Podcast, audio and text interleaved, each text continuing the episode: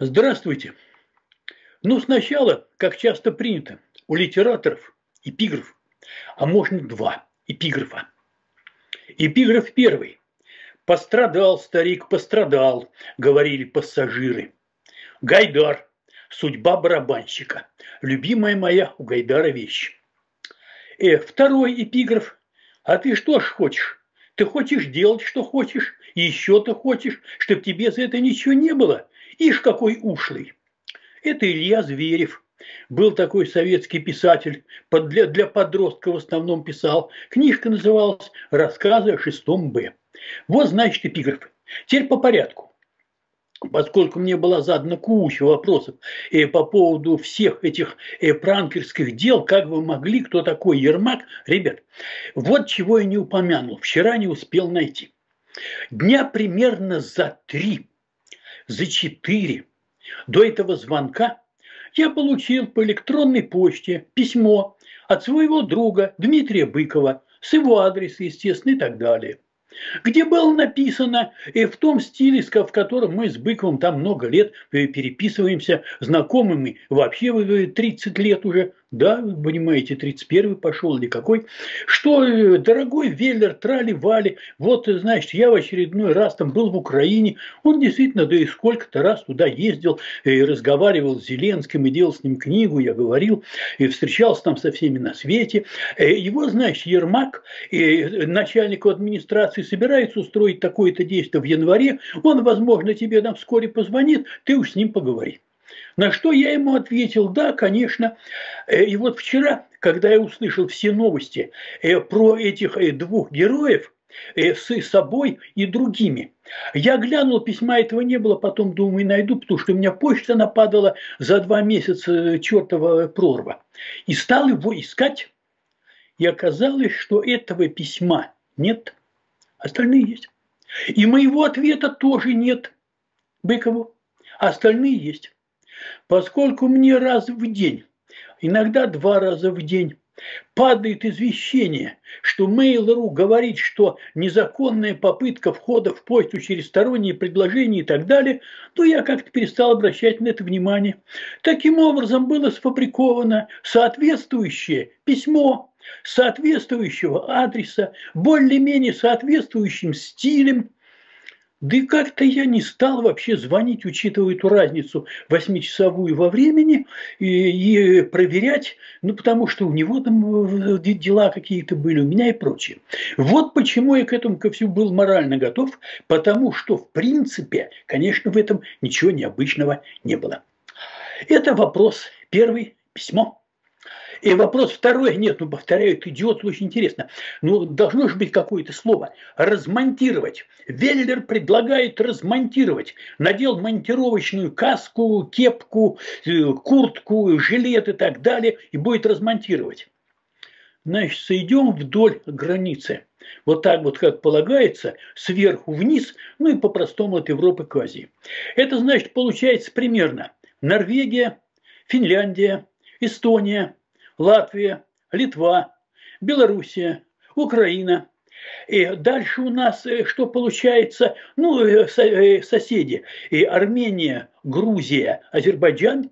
И дальше получается, что там Узбекистан, Таджикистан. Я еще не помню, простите, великодушный Казах, Казахстан, разумеется. И кто именно граничит, узбеки граничат или нет, не помню сейчас карту, простите, посмотрите сами. Дальше у нас получается Китай. И, ну, там кусок большой Монголии, и взят вот так вот лодочкой и между Россией и Китаем. Ну и дальше там еще Монголия. И вот с точки зрения этих государств, их народов, их руководств, было бы удобно, если бы Россия была размонтирована на э, мелкие государства, которые не могли бы представлять военно-политической угрозы. Да, это так. И кто скажет, что это не так, пусть первый бросит камень, в кого ему больше нравится. Вне всякого сомнения. И что касается моего отношения к размонтированию Союза. Ребята, желающие могут и пошарить э, по архивам в Ютубе. Я говорил бесчетное число раз – что когда начался сговор незаконный в Беловежской пуще, вот как раз по размонтированию Союза, то, конечно, Комитет госбезопасности обязан был арестовать их всех, как и изменников, врагов Родины, государства и так далее. Но поскольку там везде были свои счеты, я не знаю, возможно, я это говорил сто раз. Желающие могут взять, прочитать первый абзац буквально книги «Великий последний шанс», которая первым тиражом вышла в 2005 году и прочее, прочее. Что же они так к этому прицепились, дорогие мои? Вы что думаете? Им зачем-то вот там, вот там, вот там – Нужен некий Михаил Вельтер. Боже мой, ты, они работают на другом уровне. Им нужны вы. И им нужно, чтобы у вас не было никаких источников иных мнений, никаких источников независимой информации, никакого инакомыслия а исключительно того, что вдувают вам в уши федеральные правительственные каналы. Ну, это само собой, это естественно. Вот, вот вам и все. Вот, э, и здесь это спекуляция на слове. Вы что же, против победы Родины? Во-первых, со времен Салтыкова-Щедрина, помнится, любят у нас путать ваше отечество и ваше превосходительство – и Салтыков-Щедрин был, видимо, и самым глубоким, основательным, вот от корней, русским классиком, потому что вот кто не устаревает нисколько, это Салтыков-Щедрин. Да, его можно читать долго, можно как-нибудь почитать. Гениальным был совершенно человек. Это вот, что касается победы. Поскольку победа прочно ассоциировалась за последние многие годы с победой в Великой Отечественной войне и так далее, и так далее, что означает победа в этой войне, которая называется специальная военная операция? Для Украины победа – это выйти на свои границы, проведенные на всех картах, Каковые границы были согласованы давным-давно как границы республики, а потом уже в Беловежской пуще, потом Россия неоднократно подтверждала и давала гарантии и так далее. Вот выйти на эти границы Украина считает победой. Больше ей ничего не надо, и больше она никогда ни о чем не говорила. Вот понимаете, вот как-то так. Это, э, это понятно. Что победой официально считает Россия в лице своего правительства, в лице своего несменяемого президента? Это не определяется.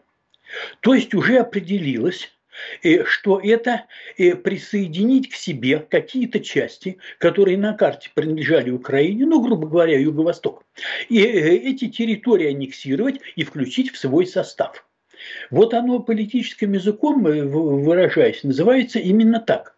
Но дальше колонны на Киев шли, э, то есть что же, захватить вооружен, своими войсками всю Украину, сменить киевское правительство, поставить киевское правительство подконтрольное, продиктовать ему условия, э, в которых оно будет действовать и что оно будет делать, и в, и в дальнейшем продолжать это правительство контролировать.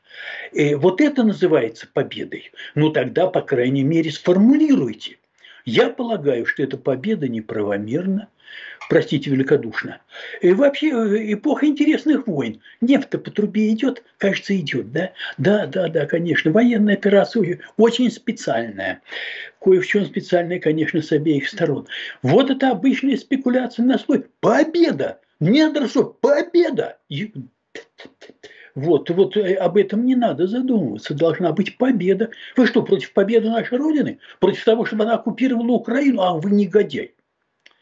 А многим ли приходило в голову, те, кто постарше помнят, как затоптывали, э, или затаптывали, нет, все-таки затопывали, э, и зашикивали, засвистывали Сахарова когда-то на соответствующем съезде Горбачев в президиуме, когда Сахаров начал говорить про Афганистане.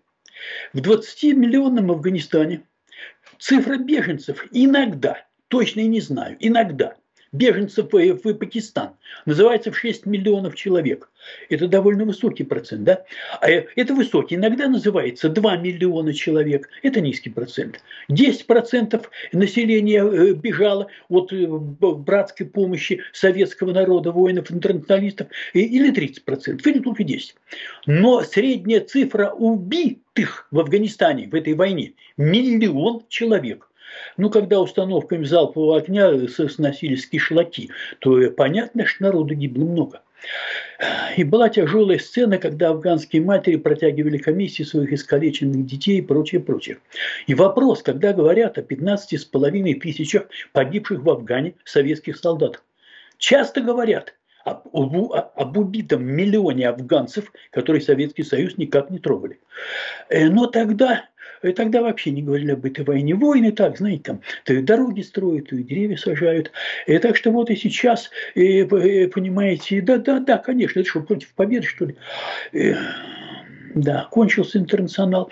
И здесь, что интересно, ну, надо же приписать кого-то, вот, вот чтобы это двигалось от какого-то лица и прочее. Вот э, читаю, вот, вот Елена Дропека намеревается поднять вопрос, если он хочет размонтировать такой-сякой, он изменит свое мнение, когда ему все обрежут. Э, знаете, с Ириной Дропека в старые времена мы встречались то на телеговорильне, и то в Думе. И в Думе сидела она, но бывал я, с телевидения я не вылезала, но посещала и она. И мы как бы целовались в щечку, и все было и очень хорошо. И более того, была забавная история, когда в Думе, понимаете, в те времена пили мы в Думе чай с Мединским, и, и, и э, что-то там, я не помню уже, какое, какое теоретическое содействие Гена Будков и хотел от меня, что и делал. И когда-то, когда я зашел, и, ну, еще в старые времена Немцов был в Думе, к нему в комнату отдыха, у него там стояла пепельница, говоришь, куришь, курю. И говорю, кури. Я говорю, так здесь вот запрещают, а вот у меня можно. И прочее, прочее. Другие были времена. Когда там оказались на каком-то совещании два десятка писателей, и вдруг Григорий Владимир Викторович, то есть замкомитета по печати, а фактически руководитель, с которым мы знакомы там с начала 90-х, когда он был организатором и владельцем основным издательства «Вагриус», и основной издававший тогда современную литературу, только оно. И, а у меня там выходила книжка. То есть чудесный совершенно человек. Он сказал, так, Мишка, вот сядь сюда, вот вот сюда вот, в, в, в, ну, во главе этого длинного стола, а там с двух сторон сидел в общей сложности, ну, человек 25-30. Вот, давай, давай, веди это все. И ушел. Что вести? Ну, что-то я там ввел. На самом деле люди говорили то, что хотели сказать, э, но это, это о доверии и вхождении в Думу и прочее. Так вот, был круглый стол по вопросам языка текущего. И сидел, знаете, стол был, там поместилась бы половина рыцарей короля Артура, круглый такой, не маленький, помнится. И, а Думы я помню только двух человек. Елену Дропека и Иосифа Кобзона. А вот гостей литераторов я помню тоже только двух человек. Это Сережа Лукьяненко, рядом с которым мы сидели, и я.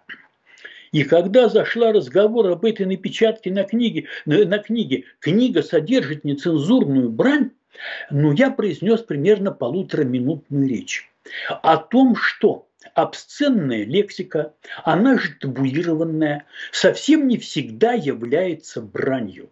Потому что бранью могут выступать слова абсолютно литературные, имеющие конкретные, никого не обижающие значения, а идет просто перенос смысла. То есть слова э, козел, э, сука, э, петух и так далее, могут быть, не знаю, дубина, могут быть самыми ругательными словами, хотя это нормальные слова, которые обозначают свои, понимаете ли, предметы и объекты. А слова, самые что ни на есть, э, нецензурные, могут служить выражением высочайшего восхищения, когда вот э, э, одобрение полнейшего, ну ты, то есть это, это не брань, это именно обсценная лексика, но отнюдь не в смысле брани, а может быть в смысле похвалы и восторга. Но когда я закончил, было такое ощущение, что я говорил в иное измерение. И после чего, значит, все сказали, да, да, да, да, да, э, нецензурная брань, и дело все закончилось. Но Лена Дропека была так чудесна, когда она была Лиза Бричкина э, в э, этих пяти девушках и одном старшине. А Зори здесь тихий. К ней, к ней невозможно плохо относиться. Другое дело, что актер, он, он изображает собой, совершенно естественно. Я знал двух умных актеров. Это Сергеевич Юрский, умный, умный образованный человек. И нет, а, с ним я, я, я никогда не был знаком, я только видел, слышал это по телевизору, по радио. Это Владислав Шалевич. И больше я про умных актеров ничего сказать не могу. И, но, но дело совершенно не в этом. Здесь, понимаете, очень смешное предложение и снять его с, с его, его книги с продаж, не выдавать, пускай он посидит без денег. Вот здесь, внимательно, здесь смешно, про деньги. Дело в том, что несколько лет назад, перезаключив в очередной раз, пролонгировав договор со своим родным и любимым издательством АСТ, с которым я сотрудничаю, однако же, с 2000 года, а на эксклюзивной основе с 2002, и того считайте, считайте 22 года полных. Э, в очередной раз мы продлили договор. По этому договору я получал авансы, и из продаж за книги гасились эти авансы. Так вот, последний аванс, давно полученный, не погашен, и деньги, которые уже сколько-то последних месяцев, в общем, э, последний год, шли от продажи книг, они шли издательству АСТ в погашение аванса, выплаченного мне. И там еще должно быть так продано изрядно, чтобы аванс был погашен. Таким образом, деньгами собираются наказать издательство АСТ для начала, что вряд ли справедливо по отношению к издательству АСТ. И здесь вот, понимаете, мне пришла в голову мысль-то какая. Вот, э, простите, вот Борис Акунин, Дмитрий Быков, Людмила Улицкая, ваш покорный слуга, вообще относятся к так называемым, условно, кормящим авторам издательства АСТ. Ну, конечно, не Дюдики, э, Размах, не Донцовой, хотя, что касается Акунина, нет, там можно поспорить, у кого больше, не всякого сомнения. Таким образом, обрезая издательство СТ, этих авторов, и, в общем-то, ухудшают материальное положение издательства АСТ, потому что продажи книг, в общем, все-таки, конечно, падают, и электронные средства, и меньше денег, и дорожает все на свете. Это, в общем, финансовый удар. Э, учитывая, что у Новикова э, владельца, э, и, как это владелец, хозяин, начальник, шеф, босс издательства СТ э, вместе с Эксмо, э, имеются, ну, как у всякого человека, который что-то из себя представляет, имеются враги, среди которых даже сравнительно высокие. Не все друзья – вот, кстати, Новиков мне всегда был симпатичен. Новиков чем-то напоминает э, капитана Елатомцева, который на самом деле оказывается Мищенко, которого качает э, капитан Алехин в незабвенной сцене э, в предпоследней главе книги замечательной Богомолова в августе 44-го. Я все собирался Новикову подарить эту книжку, он ее не читал, по крайней мере, несколько лет назад. И там, значит, вклеите бумажку, там, где идет описание Елатомцева Потомцева, что значит такой-то, такой-то с выбритой головой, крепенький, симпатичный такой мужичок, вот ужасно похож. Так что если кто-нибудь там будет пересекаться, подарите Новикову эту книжку, ему будет приятно. Вот. И, так вот, я подозреваю, что в этом всем имеет место оттенок и личного отношения кого-то к Новикову. Потому что почему же именно АСТ? Понимаете, какая история? И что касается, э, понимаете ли, ну там у Улицкой был когда-то гигантский аванс. Я не буду разглашать сумму, простите, пожалуйста, это нехорошо. Знал я, сказано мне это было чисто интимно по дружбе, но, но сумма хорошая. И она не погашена. И мне страшно жаловались самые люди, что вот э, что как, значит, там Людмила Евгеньевна, не пишется. «Э, деньги взяла, не пишется. Ну, у всех свой интерес до этой жизни. И так вот, если вы посмотрите на книжки за моей спиной, вот это 280 обложек. То есть, я посчитал, за свою жизнь покуда я написал 49 книг, которые переиздавались в общей сложности около тысячи раз.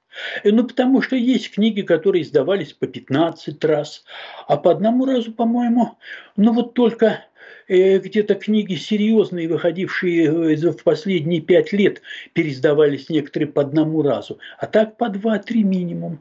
И вот это около, около э, тысячи переизданий в 280 разных обложках эти переиздания. Э, двух этих книг у меня еще нету. Одну как-то я забыл взять, а одну пиратскую не сумел заполучить. Просил, чтобы мне подарили, но человек не подарил. Э, собирал раритеты. Э, и вот, что касается этих книг, это, это меня собираются перестать издавать. Знаете, что я подумал интересно? В 25 лет, когда я, кончив университет, отработав тем и сем, впервые ушел со всех работ и сел осенью глубокой, в ноябре, уже начало ноября, исключительно писать, а потом показывал свои рассказы в редакциях ленинградских, мне было объяснено, что печатать меня не будут. Я не то пишу, и у меня не такие данные. У меня неправильная фамилия, неправильная биография, неправильное семейное положение, нет семейного положения и так далее, и так далее. Не будут. И это не будут продолжалось 10 лет. Первая книга у меня вышла в 35 лет, через 10 лет после этих разговоров. И для этого мне понадобилось составить в Ленинграде все, вот что есть у человека, родного, дорогого и так далее, и переехать в Таллин. Там была своя эпопея с выкидыванием, с отказом и так далее, но все-таки вышла в 35. А вторая книжка вышла в 40, еще через 5 лет. И вот сейчас мне будут рассказывать, что не будут издавать. Да вы вообще не знаете, что это такое. Вы этого не нюхали. Вы э, другими категориями оперируете издаватели, понимаешь. Но вот то, что так изящно это все закольцовывается, не издавали в 25, а сейчас мы бросим в 75. Но ну, никаких неприличных жестов я делать не буду. Но, как говорило армянское радио в одном старом анекдоте, пережили мы блокаду, переживем и изобилие. И понимаете ли, какая история? Я ведь жил еще при Сталине. Мне было пять лет, когда Сталин умер. А пять лет уже взрослые дети. И я помню, как плакали офицеры полка, потому что в гарнизоне все на виду, все рядом. И э, не только в нашем полку. Читаешь потом мемуары. У многих это было отношение к Сталину было разное. И у молодых офицеров в армии отношение было к Сталину как к Богу и полубогу, разумеется. И жил при Хрущеве, над которым быстро все стали смеяться. Но в этом смехе э, вместе с некоторым презрением, а была все-таки некоторая симпатия. Никитка был не страшный, ну для народа. Народ-то не знал, какой то медвежий капкан запечен в этот колобок, понимаете. А потом настала эпоха Брежнева, которая нам, молодым, казалась бесконечной. Ты учишься в школе Брежнев, в университете Брежнев, работаешь Брежнев. Тебе уже исполнилось 30 Брежнев. 18 лет, а нынешний сидит уже сколько? 23? 24? И ничего, да? И так что, вы знаете, видели мы всякие вещи – и всякие сроки издания. И кроме того, понимаете, какая история? Э, ну вот есть такая традиция. На Руси, если ты не пострадал, то ты вроде не ты человек. Вот значит, вроде вот, вот что-то, что что-то в тебе не то. Вот надо бы на тебя откуда-то изгнать, вот как-то сослать, посадить, репрессировать и так далее, и так далее. Вот тогда что-то появляется достаточное. Ну и то, и то сказать, понимаете, сколько можно. Писательские свободы с 1988 до 2014 12, 14, 26 лет, да вы с ума сошли, 26 лет. Лермонтова убьют уже скоро. Да, 26 лет. И когда говорю, он в России зарабатывал, простите великодушно, зарабатывал это от слова «работа». Кто хотел делать деньги, это нужно было в свое время идти. Что? Воровать нефть, спекулировать недвижимостью, лезть наверх администрации и брать большие взятки. Ну или хотя бы уж идти в рекламный бизнес. Там тоже можно сделать серьезные бабки. И, и, и все это сделать можно было. Ну, а уж книжки для денег, хотя в книжках деньги, там серьезные пацаны смеются. У нас же Джоан Роулинг нету, понимаете, там миллиарда никто не заработал, да и с миллионами ты не густо, я вам доложу. Да, да, да, да. Дюдики писать надо – Дюдики, любовные романы. Основная читающая категория – женщины 50+. Как правило, с высшим и полувысшим образованием. Вот на эту аудиторию надо рассчитывать. Вот поэтому так сильна и в России именно женская литература. Знаете, как нигде, да, читают. Слава Богу, что читают хоть эти больше других. И вот какая э, история. И очень интересно, что вот иноагент. Слушайте, вот когда объявили Дмитрия Гордона иноагентом, его можно считать кем угодно, каждый свободен в своем мнении. Он гражданин другого государства и работает в другом государстве. Почему он иноагент? Должны ли мы признать канцлера Шульца иноагентом? Вот это, это интересно. Должны ли мы признать иноагентом Байдена? Ну или кого-то, кто делает что-то неприятное для России. Вот это с иноагентом, это, это совсем интересно. Иноагент на самом деле означает не то, что человек живет в России, а доходы получает из-за рубежа, за то, что он делает что-то вот полезное для рубежа по указке рубежа. Причем это не то, что он деньги ворует из России, загоняет за рубеж, а ему за это что-нибудь хорошее, например, да, торгует родиной на вынос. Нет. И то, что он работает в сфере идеологии, так или иначе. Культура – наша идеология. Вот все вот эти журналисты, писатели, режиссеры, ну, до музыкантов и художников делающие, или уже дошло, уж да, дошло, дошло, да. Вот, вот они иноагенты. Иноагент означает, э, ну, он нам идеологически чужд. А что значит идеологически чужд? Значит, существует некая ортодоксальная единая идеология. Она называется патриотической, хотя это чувство и эта идеология, называемая патриотической, направлена не на благо народа, конкретных людей, населяющих страну, а на благо тех, кто окопался во власти. Когда те, кто окопались во власти – мигрантов выписывают сотнями тысяч официально и легко берут взятки у тех, кто приходит неофициально. У нас как с благом народа?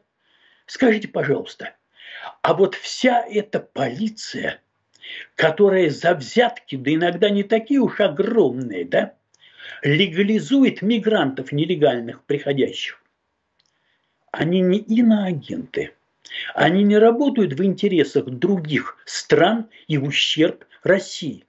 А если мы пройдем по пирамиде этих иноагентов, начнем тянуть за ниточки, но тут следователь, когда идет до определенного уровня, так ему позвонят и скажут, дурак что ли? Потому что ниточки доходят до верха. А где это видно, чтобы ниточки до верха не доходили? Чтобы внизу брали, а, а наверх не отстегивали. Недолго они будут внизу брать. И вот они определяют, кто такие иноагенты. Они, которые угнали минимум триллион долларов за границу из России, рассказывают, что, что кто-то там музыкант, кто-то там литератор, они иноагенты, падла. Э, нет, ну со мной, если кому эта дурь придет в голову, совсем интересно. Э, потому что, вот знаешь, я сижу сейчас не в России, а деньги заработанные – это в России. Таким образом, я должен являться иноагентом для любой иной страны, кроме России, по логике вещей. Но это никого не волнует. Это, это, это, это все, все это, разумеется, все это, разумеется, совершеннейшая собачья тюшь. И вот э, как.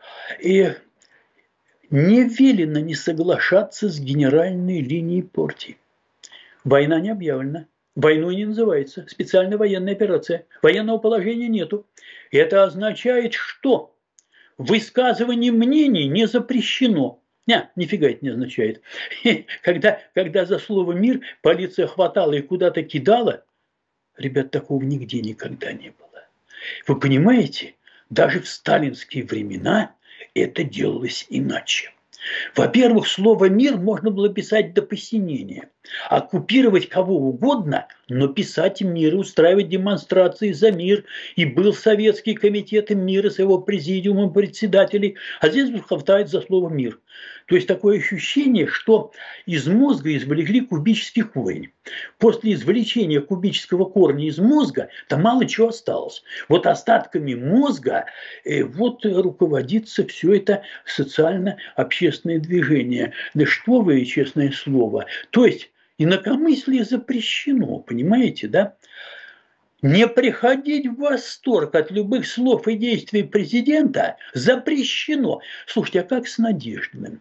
Ну вот я никак не интересуюсь в избирательной кампании Надеждина. Всем совершенно понятно, что президентом он не станет, что все это с точки зрения власти вот такая издевка для ответа. Смотрите, у нас демократия, у нас альтернативный кандидат. Скажите, а вот те, которые голосуют не за Путина, а за альтернативного кандидата, они случайно не являются врагами народа или иноагентами? Им что в Путине не нравится? Они против чего вообще? Или они хотят, чтобы как Путин только другой? Вот, вот мне это непонятно, и поэтому я этим совершенно не интересуюсь. И здесь ведь, и, понимаете, вот этот вариант Сталина, вариант Третьего рейха стране для, и для объединения, для сплочения вокруг власти, для ощущения себя своими нужны внутренние враги. Это азы политологии. Таким образом, соответствующим органам поставлена задача выявлять и обнародовать внутренних врагов. Но существуют определенные отделы, назначаются определенные люди, и им ставятся определенные задачи, пусть они не определенные, но хоть сколько-то определенные, и они должны как-то оправдывать свою работу, свою зарплату, должность, может быть, кабинет, может быть, автомобиль. Они должны оправдывать. Они работают. Они как могут оправдывать? Они могут только отчитаться о количестве арестованных врагов народа и ходатайствовать перед органами об увеличении лимита на расстрелы. Ну, слава богу, у нас вегетарианские времена. Сталин, конечно, отец родной, и Ленин отец родной, и царь был отец родной. Самое главное, кто во власти, тот и отец родной. Вот основная мысль. А то некоторые идиоты интересуются, а как же это можно? Э, вот как бы примерять, э, приравнивать в народе царя и Сталина. Во власти. Что писал баснописец? Кто что не говорит, так он не баснописец. Он великий русский литератор. Ах, басни смерть моя. Кто что не говорит, животные, а все-таки цари. Александр Сергеевич Грибоедов. Вот как-то, понимаете, так вот, да. Вот, вот такие вот э, все эти, понимаете, истории-то, это, это очень интересно, очень интересно. Вот, э, по-моему, это все очень интересно, глупо до ужаса, совершенно. Но все по анекдоту. Иванов, мне не нужен чистый плац. Мне надо, чтобы ты мучился. Без книг Родина обойдется. Но вот надо указать врагов, их сформировать и на них натравить. Что важнее? Ну, с ума сошли. И так ясно. Власть надо удерживать. Идет специальная военная операция. И в заключение. В заключение немного веселой смеси. Я через буквально полтора-два часа после записи того ролика, который был только накануне, давал интервью 45-минутное э, каналу «Популярная политика», который мне там последние полгода раз в месяц приглашали, наконец, вот э, там две недели назад назначили время, э, и там был такой очень симпатичный журналист Дмитрий Низовцев или Низовцев – наверное, низовцев. Я не знаю. Ударение в Москве и в остальной России ставят по-разному, есть варианты. В любом случае не хочу человека обидеть. Симпатичнейший молодой человек. Вот что-то в его внешности с шелковистыми такими усиками, черным такой, с легкой бородкой такой, такие глаза темные, такие симпатичные, умные, внимательные.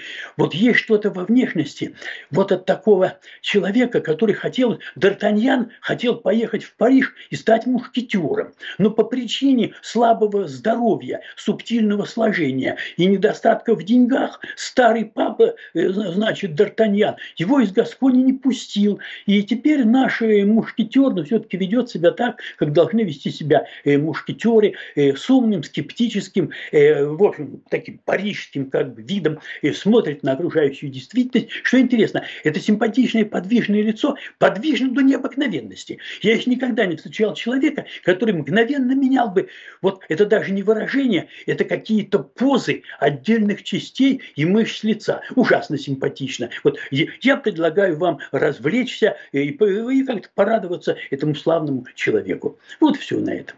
Всего доброго.